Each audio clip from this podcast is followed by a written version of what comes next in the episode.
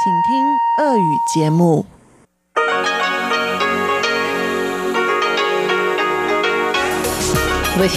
Международное радио Тайваня. Здравствуйте, дорогие радиослушатели! В эфире Международное радио Тайваня, и вас из тайбэйской студии приветствует ведущая Анна Бобкова.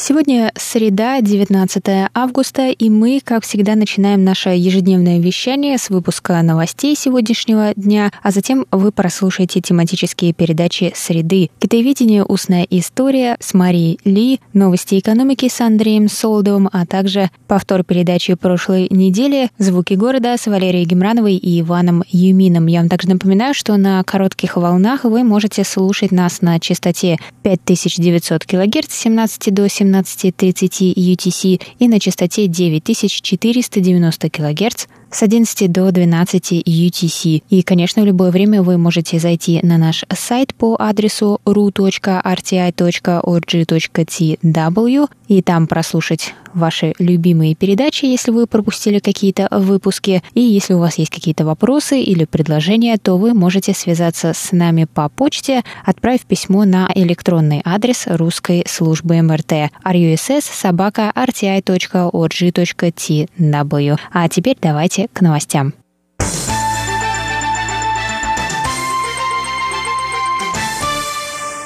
Совет по делам материкового Китая сообщил 19 августа о планах разрешить въезд на Тайвань студентам тайваньских университетов из Китая. Глава Совета Чэнь Минтун сказал в среду, что въезд будет открыт при условии, что это не повлияет на усилия по сдерживанию коронавирусной инфекции. Чэнь не сказал, когда ограничения будут сняты, но заявил, что правительство ждет подходящего момента. Депутаты от Демократической прогрессивной партии поддержали осторожность правительства, сказав, что Китай и прежде скрывал точные сведения о состоянии пандемии коронавирусной инфекции на своей территории. Кроме того, правительство работает над тем, чтобы разрешить въезд рожденным в Китае детям тайваньских граждан. На прошлой неделе через границу начали пропускать детей в возрасте от 2 до 6 лет, у которых есть тайваньский вид на жительство.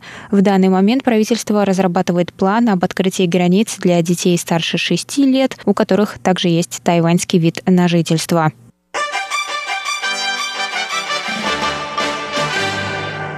Население Тайваня станет сверхстарым обществом к 2025 году, то есть каждый пятый человек будет в возрасте старше 65 лет, сообщили 18 августа в Совете по национальному развитию Китайской Республики. К 2034 году более половины населения будет старше 50 лет. Согласно расчетам ведомства, в этом году на Тайване начнется негативный прирост населения, то есть будет больше смертей, чем рождений. В 2019 году на Тайване родилось 23 миллиона 600 тысяч человек. Количество детей в возрасте от рождения до 14 лет продолжает уменьшаться, тогда как продолжительность жизни растет, сообщили в ведомстве.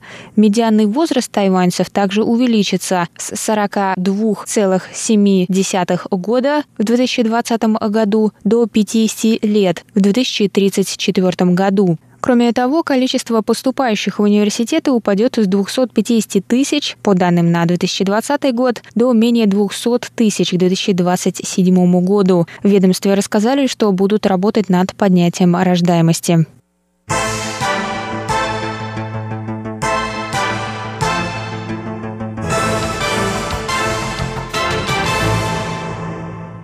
Центральный противоэпидемический командный пункт Тайваня сообщил 19 августа о 3 иностранных гражданах, у которых была диагностирована коронавирусная инфекция после возвращения с Тайваня. На Тайване новых случаев заражения нет. Мужчина старше 30 лет из Лаоса приехал на Тайвань 15 февраля на учебу в северной части острова. 10 августа его тест на коронавирус был отрицательным, и 11 августа он улетел в Лаос с пересадкой в Южной Корее.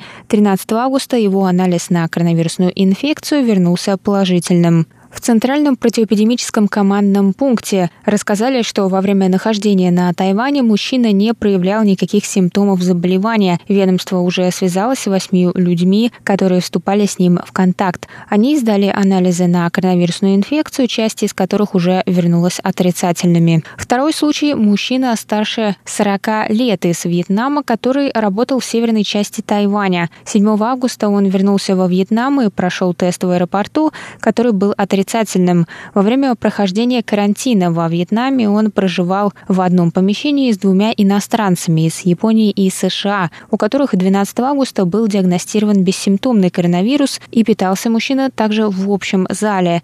15 августа у мужчины появился кашель и жар, и 17 августа у него был диагностирован коронавирус. Также стало известно о случае заболевания коронавирусной инфекцией у вернувшегося в Шанхай с Тайваня. Более подробную информацию китайская сторона предоставить отказалась, однако добровольцы уже сообщили Центральному противоэпидемическому командному пункту имя заболевшего, чтобы ведомство могло связаться с теми, кто вступал с ним в контакт на острове.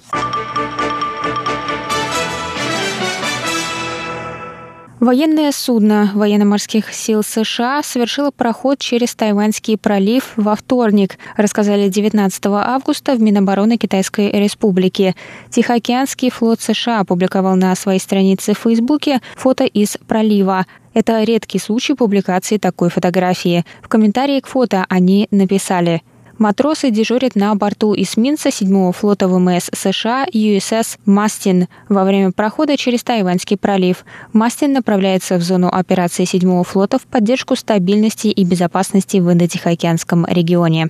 В Минобороны Тайваня прокомментировали, что проход является обычной операцией, и ведомство было в курсе всех действий в проливе. Ведомство заверило, что ситуация в проливе стабильна.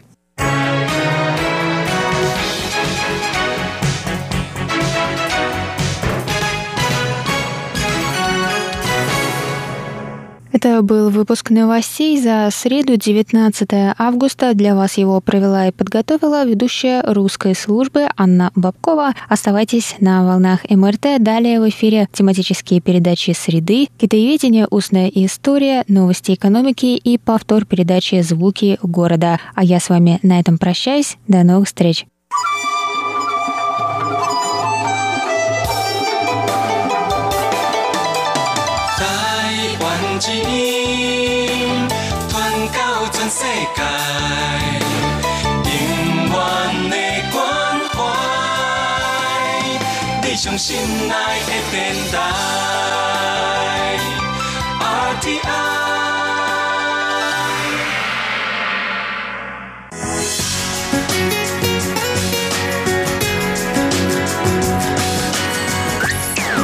В эфире Международное радио